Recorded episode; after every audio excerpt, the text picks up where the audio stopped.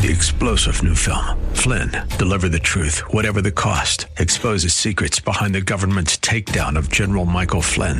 Flynn knew what the intel world had been up to. He ordered the first audit of the use of contractors. This set off alarm bells. He told the truth. He was the most dangerous person for Donald Trump to hire. They had to get rid of Flynn. Flynn, deliver the truth, whatever the cost. Available now. Watch it today. Go to salemnow.com. Salemnow.com.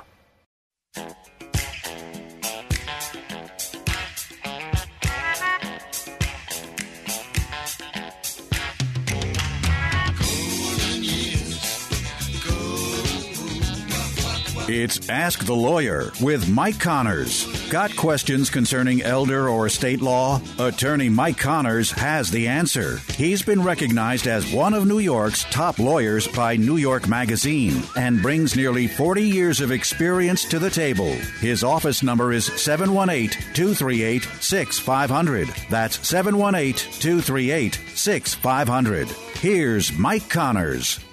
We are gathered here on hallowed ground,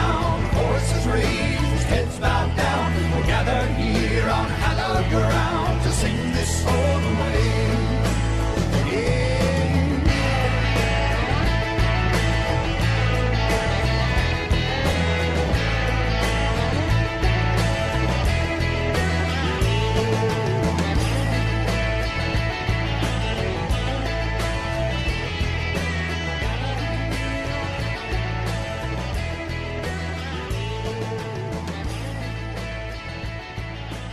Welcome to Ask the Lawyer with me, Mike Connors. For those of you know the show, you know ordinarily the show, the first part of the show, we talk about estate planning and elder law. And the idea behind estate planning is to pass assets from one generation to the next, paying the least amount in taxes we need to pay legally, avoiding going through court, avoiding probate. As far as elder law is concerned, trying to save assets from nursing home bills. Now, ordinarily, right now, we would have a one of the attorneys in our office and we talk about estate planning and ask a, a question or two. But today's going to be a different kind of show because we're all kind of in mourning. We lost one of the true greats of New York State politics, Mike Long. And, and with us today, I have Jerry Kassar, present chairman of the New York State Conservative Party, Fran Vella-Marrone, chairman of the Kings pa- County Conservative Party. And we're all feeling the loss. And, and Jerry, let's start. You knew Mike the longest. So I know you've been interviewed a lot. So what? Well, I'm, I've I've known Mike uh, since 1977, but it was not directly through the Conservative Party. Mike, uh, for many many years, was considered such a fine political strategist and tactician that he often ended up in a volunteer capacity. Because the reality of Mike Long was he was a shop owner, an ice cream parlor owner, eventually a liquor store owner. The reality was, though, he knew so much about politics and human behavior that he often was running political campaigns. And that year, he was running a campaign for a guy named Barry Farber, a radio personality himself, who was running for New York City mayor, and I volunteered early on to help with that. Barely got to know Mike, but I did get to know him a little bit, but got to know a lot of the group, the Conservative Party group.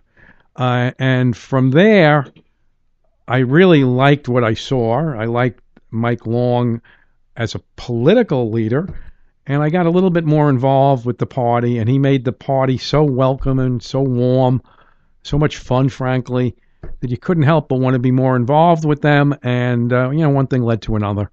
I'm the type of guy when I get active, I get really active. Now you you know you just brought up a name for the past, which I think some of us remember fondly. Barry Farber. Who was Barry Farber, and what was he running for?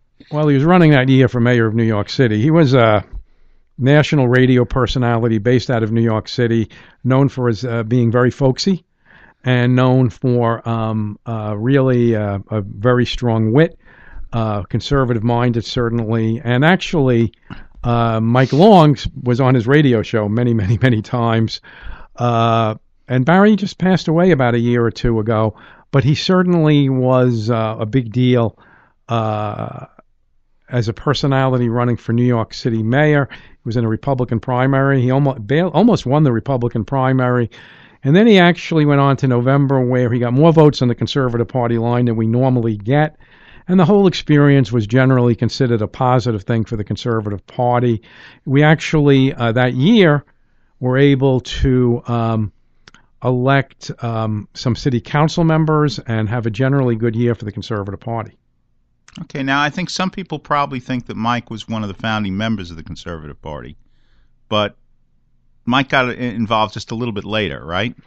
1964, Mike Long, at the age of 24, heard that there was going to be this big rally for Barry Goldwater and this Marine, and if I say former Marine, I'm sure somebody will come through the uh, microphone to strangle me, but this Marine, um, he decided he liked what he saw and he went to this rally at Madison Square Garden for Barry Goldwater, and it was filled to the rafters.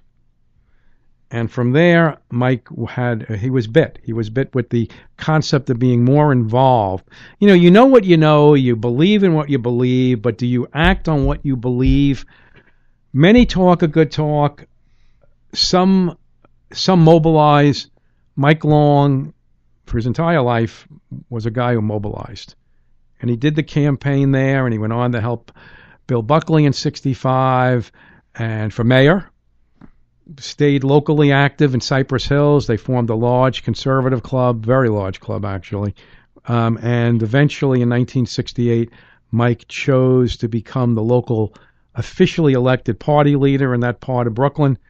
And uh, he was successful in 1968 as a party leader in electing a Republican assemblyman to Cypress Hills, New York, a guy named Vito Battista, who had, in an area that had not seen um, an elected Republican council member, uh, um, assembly member, assembly member since probably before the Civil War and uh, that was uh, that was Mike Long. A little uh, incremental stuff that made big differences. All right. So if you, you want to go a little bit further in the history, man, you know, we've kind of neglected Fran here. Fran, you got involved around 1980, right? Correct. Okay. So how did you get involved back then? Well, I was a 17 year old high school student and I wanted to get involved in politics. So I noticed that there was a local congressional campaign going on. I, I got a piece of literature. I mailed back a little coupon on that piece of literature. And lo and behold, I got a phone call saying, Would you like to volunteer on the campaign? I went to the campaign office, and the first person I met, first person I ever met in politics, first person I ever met in the Conservative Party was Mike Long. Okay, that's interesting. So, I mean, that was Paul Attanasio's campaign in, in 1980. But let me, can I ask you a question on that, Fran? You met Mike Long there. I mean, he was the type of guy. He probably sent you out to hand out literature, and he probably was very much into the work you were doing. He was that type of guy. You would interact. Tell me how it went. Well, it's an interesting. Mike always told the story, and I know that's why you're you're you're teeing it off. But Mike always told the story that I walked in, they weren't sure what to do with me exactly, but they said, okay, here's here's some literature. Go to this location, this corner, and hand out the literature. Well, I was out for several hours. It was raining out. It was bad weather. They were wondering what happened to me. They thought something happened. So I walked in and I was a little wet from the rain. And I said, uh, he said, what happened? Did, did you finish handing out everything? I said, yeah. He goes, well, why don't you sit and relax? I said, no. Can I have some more? And he always tells that story because he always felt that I was a hard worker and I was somebody that was dedicated, and he wanted somebody like that, a young person. As a matter of fact, he would say to me on a number of occasions that I was a good student. And I, I, I want to say that I was a good student because I had a good teacher, Mike Long. All right, uh, you know, like, and, and, then one of the things I guess we had 1980, Reagan won. We lost that congressional race. Paul Attanasio lost barely, you know, by a couple of thousand votes, which was very close for a congressional election. And then 1982 comes around, and what's Mike doing in 1982, Jerry? Well, first let's finish 80. Mike okay. was uh, an elector for President Reagan, and in Albany, he was made the secretary of the Electoral College.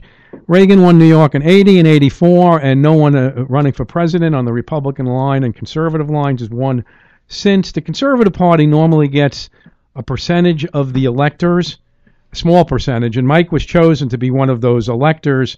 And I know he considered that one of the greatest honors of his political career, uh, his interaction with Reagan uh, that year. But I just want to finish the Reagan story. In 1970, no, excuse me. I think it was 1975. That's when it was, 1975. Governor Reagan came to New York and was the guest speaker at the Conservative Party uh, dinner, and he was sat next to Mike Long. And Mike was going to be responsible for introducing him, but Mike did not. And Mike, everybody knew Ronald Reagan as the governor of California. I mean, he was he was that big a personality in '75. But to be sitting next to Ronald Reagan could be, one would think, a very bit of a you know bit of a stressful time. and I know Mike has told me that when he was sitting there, he was a little stressed knowing he was going to have to introduce him, and it was Ronald Reagan. And he said that Ronald Reagan started talking to him in such a way that all his stress disappeared, all his anxieties went away, and he felt 20 minutes later when he went up to the podium that he knew Ronald Reagan for his entire life. And that was and and Mike told that story quite a bit. Mike had many many other interactions, but that was his first. And you know, it really it tells you a little bit about Mike and it tells you a lot about Ronald Reagan. But as far as 1982 is concerned, in 1981, Mike was uh, made a member of the New York City Council. So in 1982, Mike was a member of the New York City Council. He was playing a bigger role in the state conservative party as well as still being the Brooklyn chairperson. And in 82, a woman named uh, Florence Sullivan. Uh, let me ask you, this is, you're Connors and Sullivan. Would not be this Florence Sullivan by any chance? It yeah, I be. think so. Yeah. Memory serves me right. Yeah. That particular, might be, huh, Mike? That particular what? Florence Sullivan uh, ran for the United States Senate. She had been a state legislator. And Mike was heavily, heavily involved in keeping that insanity from becoming a lunacy because of Mike Long, she was able to do actually very well. And um, and you know, obviously she didn't beat Moynihan, but she uh, she made us proud. And actually, that became her slogan. She made us. She'll make you proud again. And a lot of that was due uh, to the uh, to Mike Long, frankly. Yeah, and you know we should remember Florence Sullivan who passed away not that long ago either. Um, and she, her mother grew up two doors from where my father grew up on 72nd Street. You know, the the Clintons and the Connors, you know, grew up two doors apart on, you know, 556, I think, and 560, 72nd Street. Um, and her her uncle married my aunt. So I didn't know that. I didn't, yeah. I didn't know that. Wow. Yeah. I did not know that. I I don't remember actually not her mother. I remember her father very well. Yeah, I I didn't know her mother. Of course, my, you know, her father was Old Man Grady to me, so that was, you know, I don't. Yeah, I guess I knew his first name, but I didn't. He was just Old Man Grady, uh, but retired fireman. Um, all right, so 1982. Besides Florence Sullivan, there was a big governor's race back then. So uh, Mike Mike played a big role in that too, but Mike was part of the leadership of the party. I mean, there were other leaders. Uh, there was the state chairman Dan Mahoney, the executive director Serph Maltese. I might say it was like a triumphant, and then there was Mike Long. And actually, Mike was very, very big in uh, moving Lehrman onto the center stage um, of the uh, conservative movement in the state. They became very good friends. Uh, Lew Lehrman was the owner, uh, the the largest shareholder, but really the the owner in a sense of the Rite Aid drug chain at that point and and he had a lot of business sense. And of all the people that I've met that have been involved in po- I've been involved in politics with on kind of a more local type level, Mike was always the person with the most business sense. You know, we're not talking here IBM, but we're talking a guy who understood uh, what people who were potential consumers thought as they walked into a store. And that was something that Lew Lehrman was spending years of his life attempting to learn, and Mike Long frankly knew it. Uh, can I? I want to just do an. Uh, I want to allude to something. It takes it a little off, but it, it seems to me like it's logical at this point. So I'm going to move up a few years. I'm going to move up to Governor Pataki getting elected in 1994, which I know you were going there, but this story uh, works to that. So after 1994, all sorts of people wanted to meet with Mike Long, and it was like they'd call me, they'd call others, and you you could arrange a meeting, and they really really thought it was a big deal if they could get a meeting with him, and they would come over to his offices. It's the same place we still are in Bay Ridge. And they would do their meeting, and they'd be satisfied or not satisfied. It was going to be what it was going to be.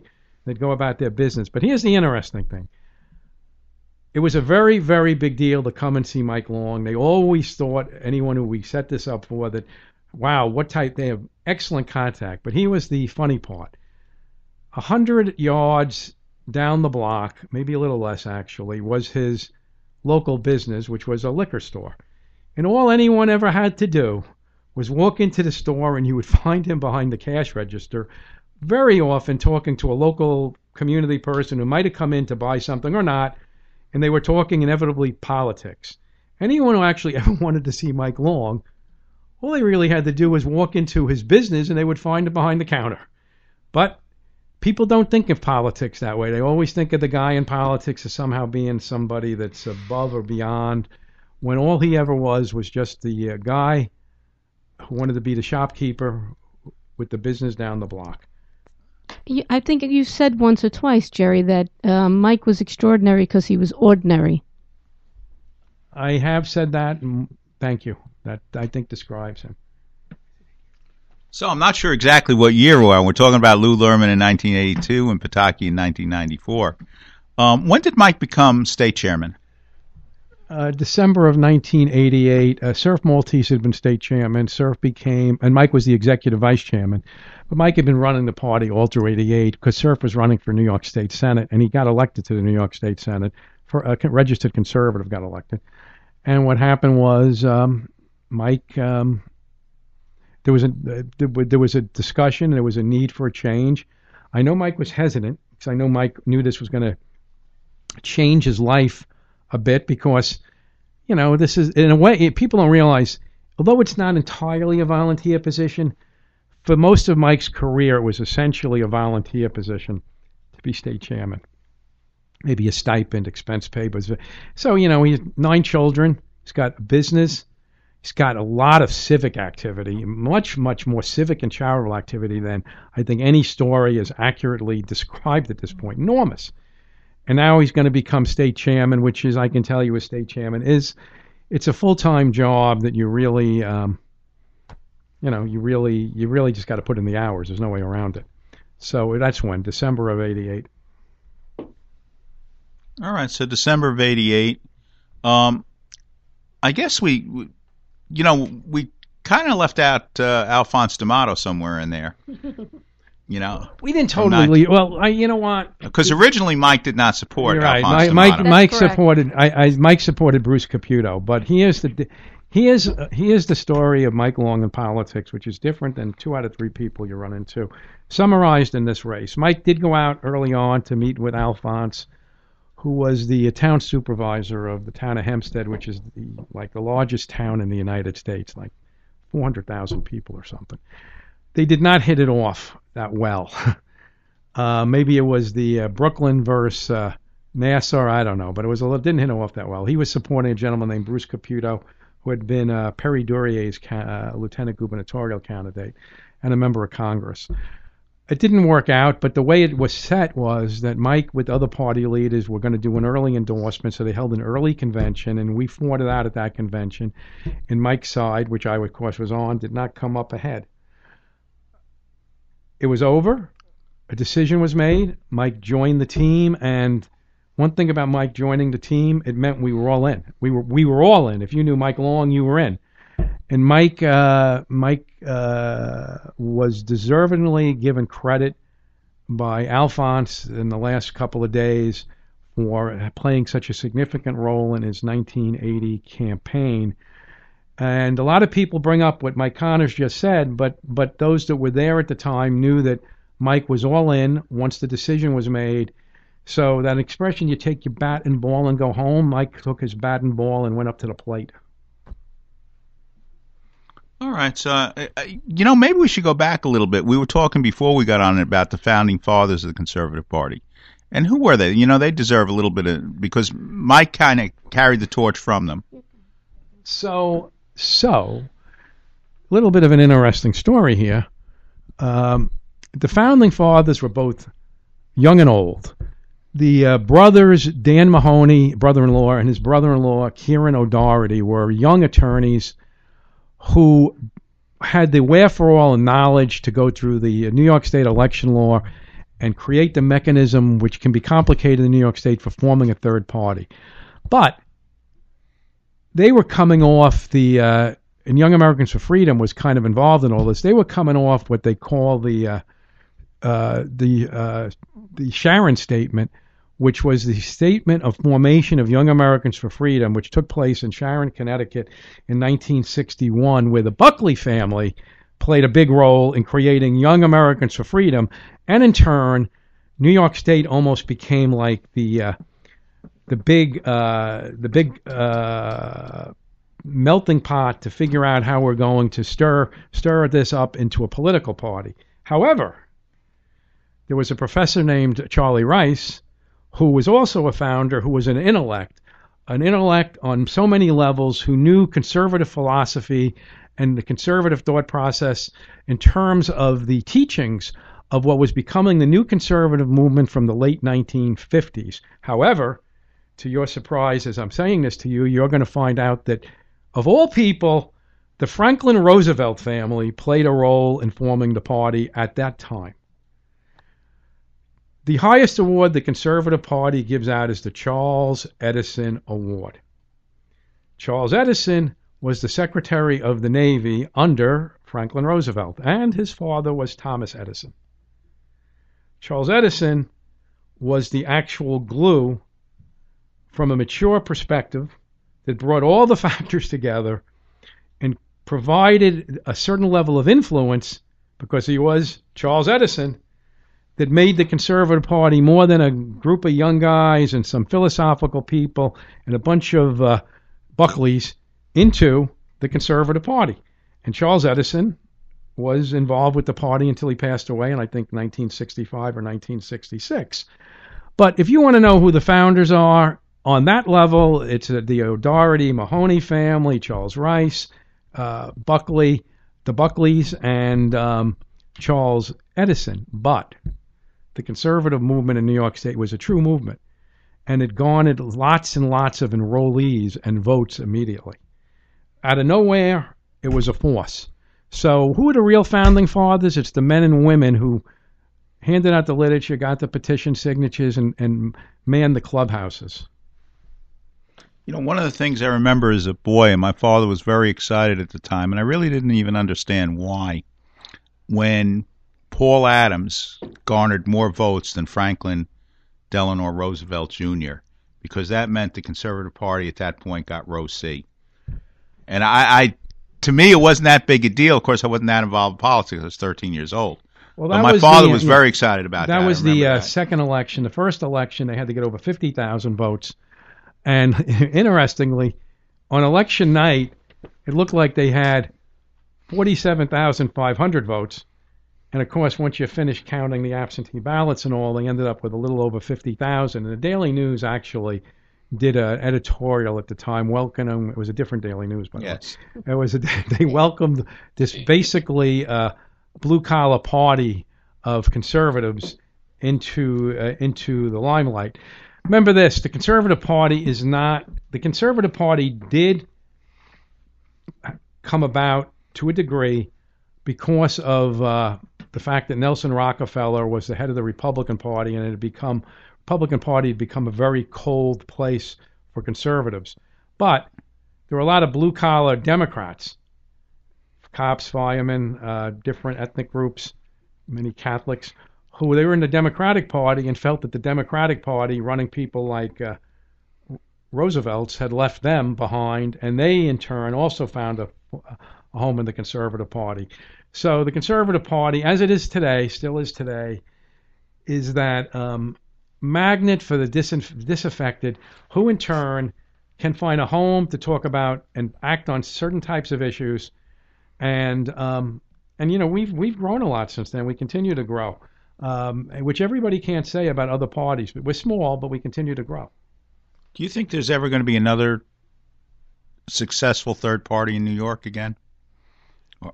Or, or is it the I, I don't, you know, Mike, that's a good question. Right now, there are basically four parties in in the state of New York: the Democratic Party, the Republican Party, the Conservative Party, and the Working Families Party. I don't know that it's going to be that easy for another third party to be established. The law was changed so that the minimum that's needed to get on and be a permanent uh, line of uh, party is much higher. Um, the ability to petition and to get the signatures that you need is much more difficult. I don't think it's going to be that easy. I think that they have to have a compelling story in order to motivate people to want to petition for them, to want to support them, and to want to get the number of number of votes that they need to gain in order to become a legitimate third party, which I believe is a minimum of 130,000 at this point, right? It's 130,000 votes, 45,000 signatures. This year, uh, four groups attempted to meet that requirement of the signatures. They all failed. Four, all four failed. They failed, so it's not going to be. Some failed easy. miserably. Actually, Yeah. there were five. Yeah. One fa- one failed so miserably that I almost forget it ever tried. Yeah, so it's it's not it's not going to be that easy anymore. I, I don't I don't see it. And you know what? Uh, Maybe maybe it shouldn't be that easy. I, I don't know. Now, I, I, I want to touch upon something, Jerry. You talked about you did another interview, and somebody asked you what Mike would think about Roe v. Wade and the overturn of Roe v. Wade. I think we all know that it's a basic part of the Conservative Party for years and years, if not forever, about you know supporting the right to life. But do you want to comment on that further? Well, I mean, actually, uh, you know, whether it be the national conservative movement or a lot of things happening in New York State, I mean, for those that want to go out and, and say that the uh, that Mike Long could not have been looking at the newspapers recently or listening on the radio and come to a conclusion other than a lot of people were coming to their senses and beginning to understand once again why we in the conservative movement were right about a lot of different things. So, I mean, I and I look. I mean, I I spoke to Mike, both myself and Fran had spoken to Mike Long in the last couple of days, frankly, and I was very aware uh, that he was uh, pleased with the way things were going. I um, saw Mike um, while he was on um, hospice, and I think Fran spoke to him while he was on hospice.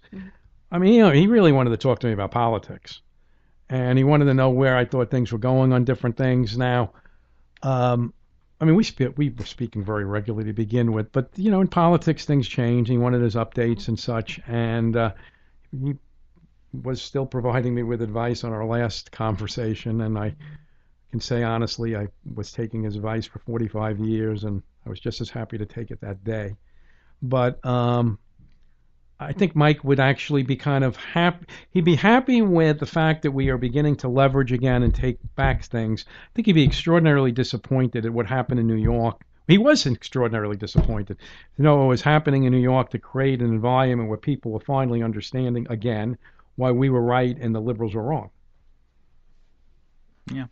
All right. So in our chronological order here, I think we were in, I guess, uh, 1994, which was a you know very good year, and there were a lot of elections we didn't expect to win, which we did, and I think one of those was Pataki because if you know the the polls had him down on, you know, a week before the election. Um, so I was with Mike on election day from beginning to end. I was at the headquarters, um, and he was in the his office, and I was in the front actually talking to pollsters. And we saw that day it developing as a win. I can tell you this: um, three or four days before we knew of the polling that was internal to the campaign, didn't show him winning. But politics is about trends. You know, you gotta you gotta match up the day, election day with where your where your polling is going because you know that's the day you got to be winning. At least these days, I mean, you know, at least I should say, at least then. Now you've got all sorts of early voting and absentee issues, but that, that year you had to win on election day. So, um, so I don't think he was he was he was becoming very very confident. Um, myself and Fran and a few others went over to the um, to the uh, New York um, Hilton where they were election night. But Mike had already gotten there. He was upstairs with the future governor, and um, and it was very exciting. But you know, actually, we won pretty early. We knew by 10 o'clock. I mean, I think Governor Cuomo at the time was going up on uh, uh, up on TV, and you know, we also knew because the Democrats had their event uh, down the block at a different hotel. And around 10 to 10, we saw all sorts of people who were clearly looking to influence to make money off of government trying to get into the room so they could meet Governor Pataki running over from the Cuomo event. You know, something like that. That was something that Mike Long noticed, and that was something that Mike Long never stopped telling uh, the governor. And the governor listened. The governor, the new governor Pataki, listened. You know, there's those who helped and those who want to make things different, and there's those who just simply want to eat off of government. Governor, you did not come here as that type of politician, and I want to stand alongside you and you not be that type of politician. And I can say, Governor Pataki um, was a close friend of Mike Long's, was one of the most normal people you could think of, and you know lived his lived his incumbency, uh, not not trying to figure out who those people were who ran across the street, but trying to figure out who those were that were going to make the people in the room feel that he was running a good government. I think it's worthy to note that the Conservative Party was the margin of victory for Governor Pataki. We put him over the top, so we made him governor. Can you explain that to some of the listeners out there because they may not understand what you mean by margin of victory? Well, in New York State, um, you can combine the votes. So Governor Pataki was on the Republican and the Conservative Party lines, com- both. So what happened is the number of votes that he collected on the Republican line was not enough to overcome the votes that the that Cuomo had received. So combine the votes that were received on the Conservative Party line, that brought him over the top and the victory over uh, over Cuomo. Right. And you know, we of course there were congressional races or whatever in New York um, that changed hands. And, and but we picked up five seats in the state assembly, which actually was significant because it it gave a comfortable margin so that they could not override in the assembly, and they picked up a couple of seats in the state senate, which gave them like um, a strong, strong majority at the time. So Governor Pataki went into that first year controlling all um, the wheels of government. I mean, Rudy Giuliani, the mayor of New York City, had the Republican mayor had opposed him, was supporting Cuomo. You might say that Governor Pataki um, uh, swatted them back a little bit, didn't return his calls for a while, and then and then uh, Rudy Giuliani also came into the fold, understanding that Pataki was not someone to be fooled around with. We also elected an attorney general that year, uh, Dennis Vacco. On the Conservative On Party the, line. on, again on the Conservative Party line at margin of victory. which was the last time I think we had an attorney general. in New York Absolutely. State. That's right. That's the last time that there's been a Republican conservative attorney general in New York State. Now, I mean, maybe I don't know. Maybe this show shouldn't be about politics today, but what do you guys? How how do you see the similarities between 1994 and today? Do you think there are any? Do you think Zeldin has a chance? Well, there are some similarities. I mean, uh, and Zeldin has a very definite chance. I mean, some of the similarities have to do generally with the environmental issues. I don't mean environmental issues. I mean the what we're living within in this state, the high crime, the high expenses. Um, back then, it was more about taxes, less about crime. This is very much about crime, and once and government spending that results in inflation. So it's inflation um, combined. So the environment is there. That similarity exists, but there are some dissimilarities too. It is a, it is definitely a different a different time. Can he win? Cuomo's big drawback was that he had been around too long. Hochul's big drawback is that he, frankly, simply holds office. She is literally horrendous, absolutely horrible, incompetent, um, um, frankly, um, somewhat um, vicious, and an individual who spends all her time trying to figure out which way the wind is blowing. No moral compass, no no compass at all. Horrible, horrible individual. So I do think that um, uh, Lee Zeldin has an excellent chance, and I'm very much aware of polling that has him within striking distance. All right, and you know what's the thing with with Hochul and Buffalo and her husband? So, uh, so a couple of things there. Uh, so Hochul just uh, put a deal together which gave hundreds upon hundreds of millions of dollars to the Buffalo Bills so that they could put together a new stadium with very little pushback on the Buffalo Bills to uh, really pony up to the plate there. Her husband happens to work for a particular company that will that will that that's involved in food services and other actions concerning parks, uh, sports parks. He's like their general counsel, and um, the company will benefit greatly from the deal. Now, in all honesty, this company does this sort of work all the time. But the but there is something he did. He should have uh, he should have uh, taken himself out of the deal. He should have uh, been more transparent. He should have, uh, you know, um, disqualified himself from the deal, but he didn't. And uh, they only really want to explain themselves, the Hochul family, when they get caught. They got caught, and now they're trying to explain themselves. So that's the story. When you say they get caught, I mean you hear very little about it. It's let me say this to you: you hear very little about it until you hear a campaign spend all the time talking about it. That's a timing issue and a tactic, and I'm not going to tell you I know what Lee's going to do, but I'd rather I'd be somewhat surprised if we didn't hear much more about it between now and November.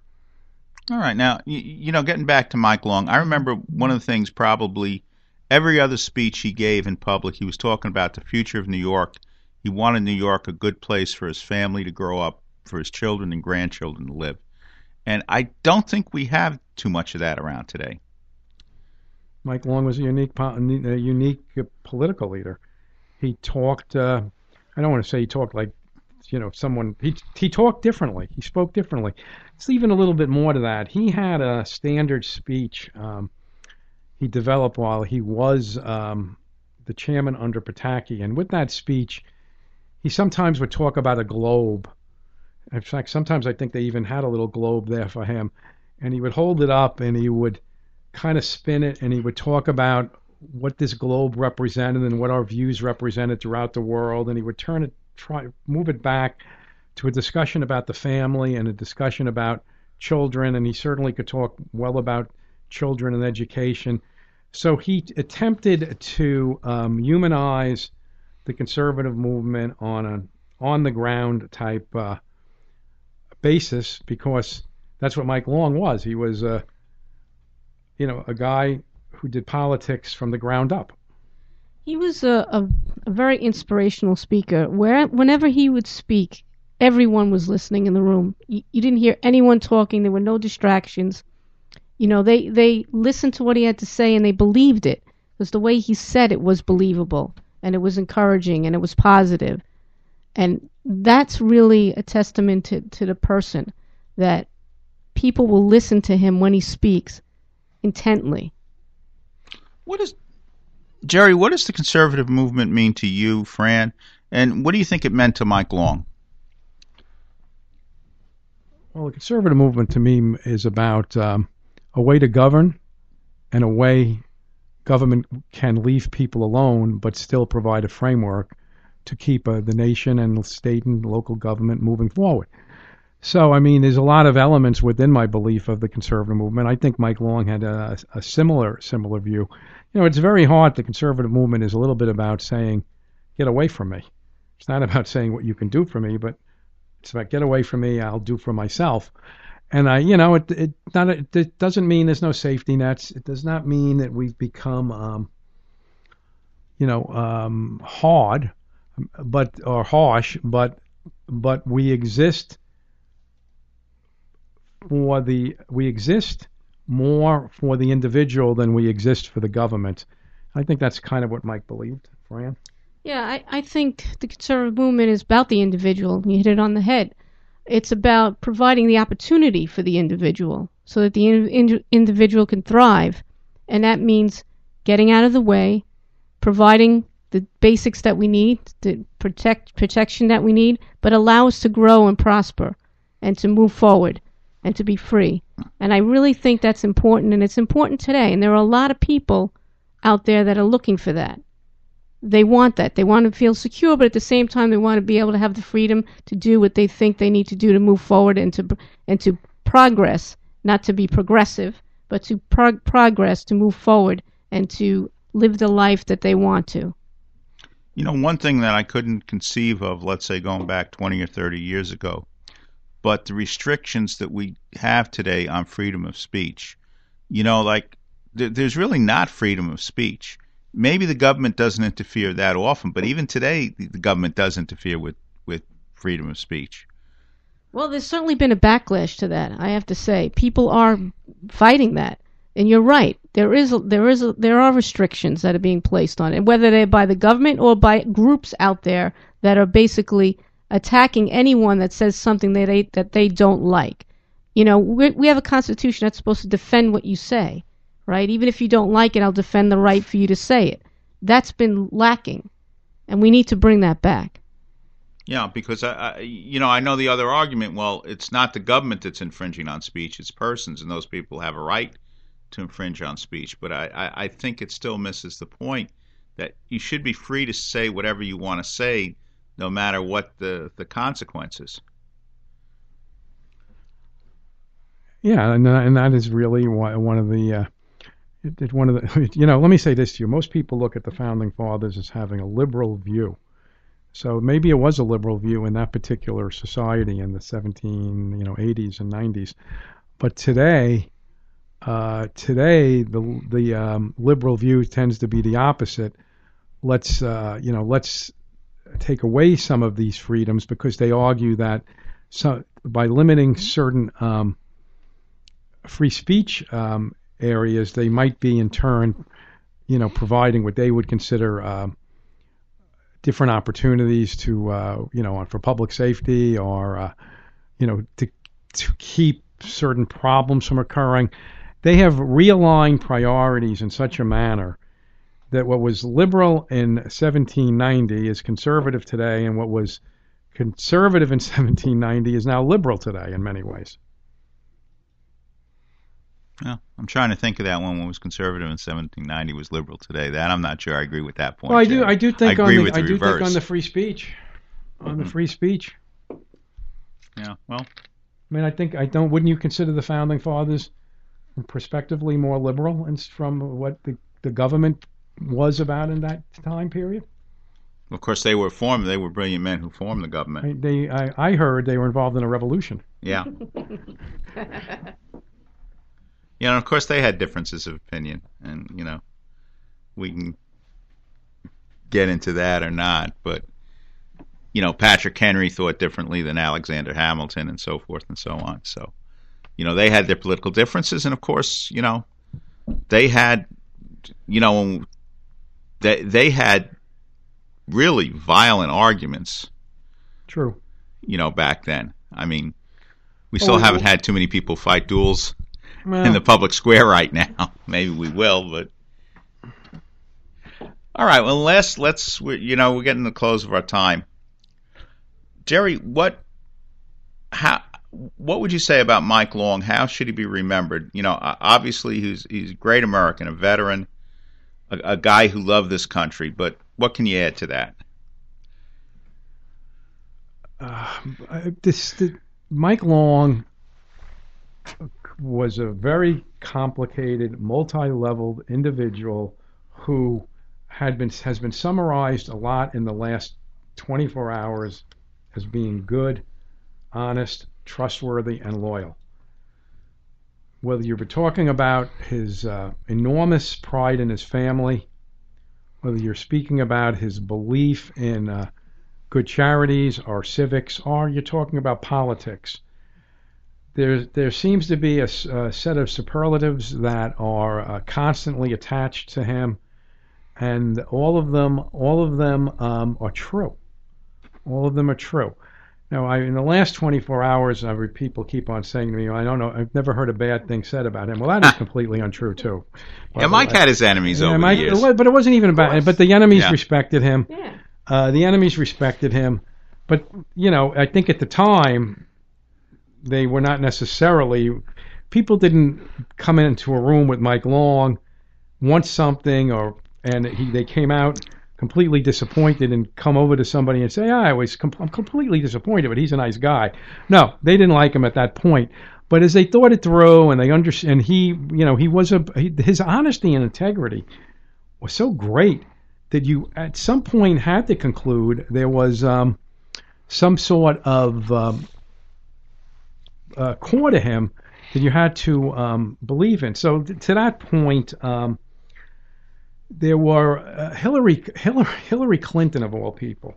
Hillary Clinton of all people actually told a group of people that had some of us in the in the area when it occurred, Mike had stood up to Rudy Giuliani on something.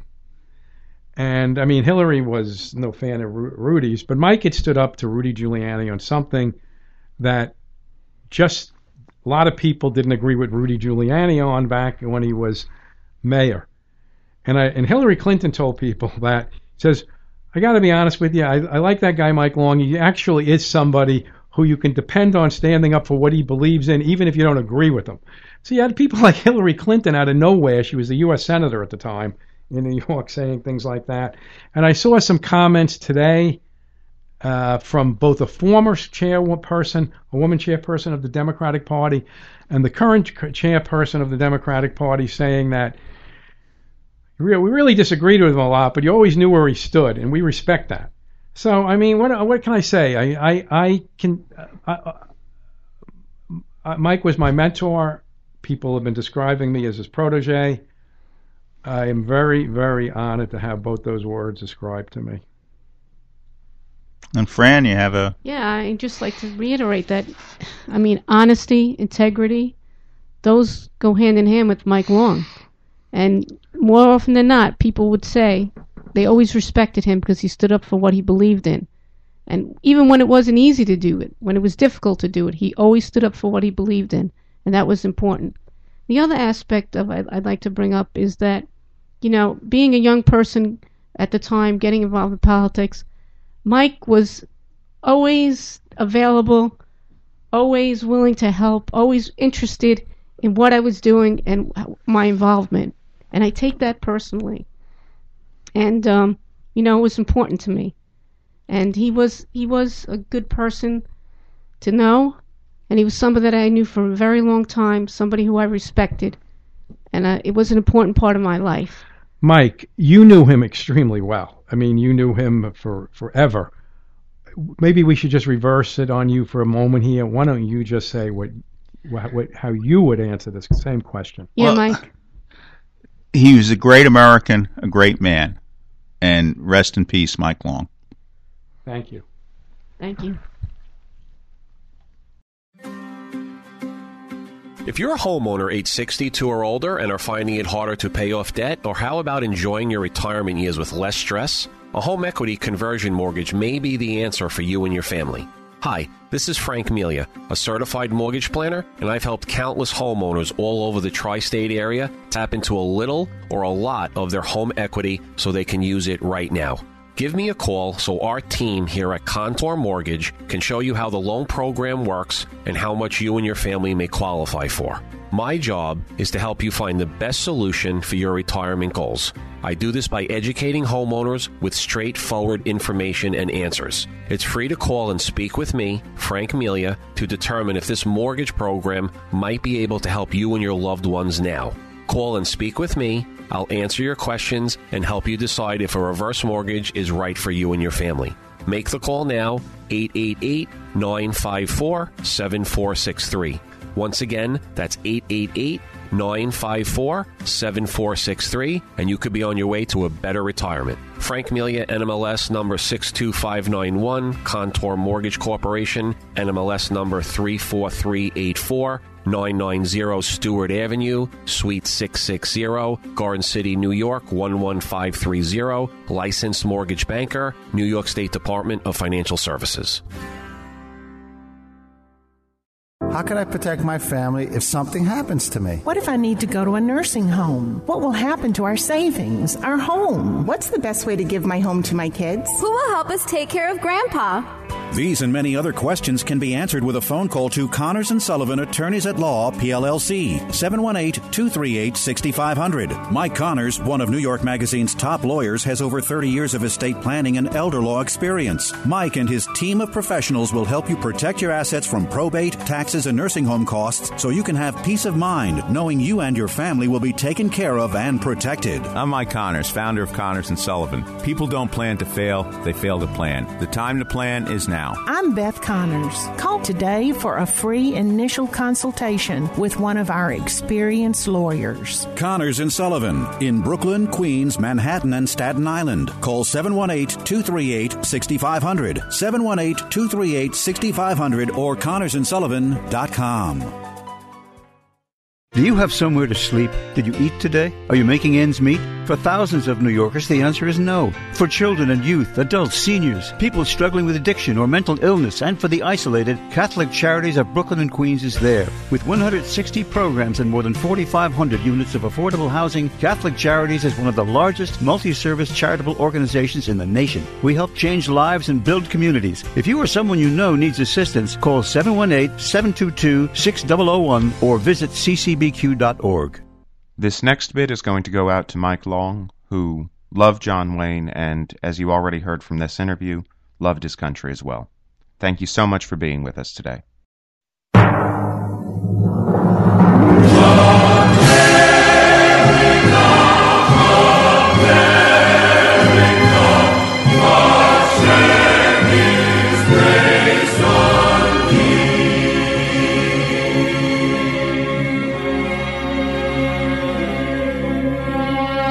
You ask me why I love her? Well, give me time. I'll explain. You've seen a Kansas sunset or an Arizona rain? Have you drifted on a bayou down Louisiana way? You watched the cold fog drifting over San Francisco Bay?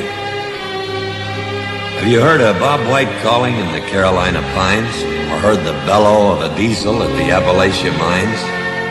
The call of the Niagara thrill you when you hear her waters roar? You look with awe and wonder at her Massachusetts shore where men who braved a hard new world first stepped on Plymouth's rock. Do you think of them when you stroll along a New York City dock? Have you seen a snowflake drifting in the Rockies way up high? Have you seen the sun come blazing down from a bright Nevada sky? You hail to the Columbia as you rushes in the sea, how you're headed, Gettysburg, our struggle to be free? Have you seen the mighty Tetons? You watched an eagle soar? Have you seen the Mississippi roll along Missouri's shore? Have you felt a chill at Michigan when on a winter's day her waters rage along the shore in thunderous display? Does the word aloha make you warm? You stare in disbelief when you see the surf come roaring in at Waimea Reef?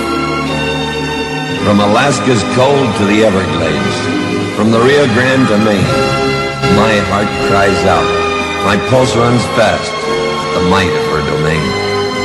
You ask me why I love her? I've a million reasons why. My beautiful America, beneath God's wide, wide sky.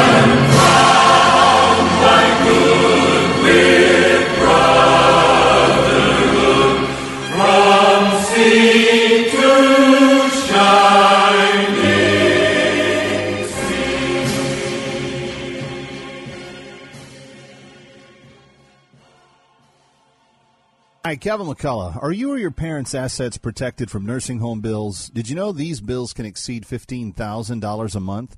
People work their entire lives to live comfortably in retirement, but when people become ill and need to go to a nursing home or receive home care, the bills can drain their assets, leaving many people bankrupt. The good news is that you can prevent that from happening if you plan in advance. Connors and Sullivan's lawyers can customize a plan that specifically protects your interests, including your home. Schedule a free comprehensive telephone consultation with Mike Connors to discuss your issues and concerns from the security of your home. Call today 718-238-6500. 718-238-6500. Don't let nursing home bills take your life's savings and leave you and your loved ones bankrupt. Don't wait another minute. Mike Connors can take you through the process by telephone and start a plan designed for you today. That's 718 238 6500. 718 238 6500. The preceding pre-recorded program paid for by Connors and Sullivan Attorneys at Law, PLLC. Three star general Michael J. Flynn, head of the Pentagon Intelligence Agency, knew all the government's dirty secrets. He was one of the most respected generals in the military. Flynn knew what the intel world had been up to. He understood its funding. He ordered the first audit of the use of contractors. This set off alarm bells. The explosive new documentary, Flynn, deliver the truth, whatever the cost, and covers the facts behind this scandal. Flynn told the truth. He was the most dangerous person for Donald Trump to hire. I find out the worst enemy that I'm going to face in my life is right here in America. They took my assessment and they wanted me to change it. And I was like, I'm not changing it. They had to get rid of Flynn. With in depth interviews, archival footage, and never before seen personal records of the man behind the headlines. I just felt like I was drowning. Flynn, deliver the truth, whatever the cost. Available now. Watch it today. Go to salemnow.com. Salemnow.com.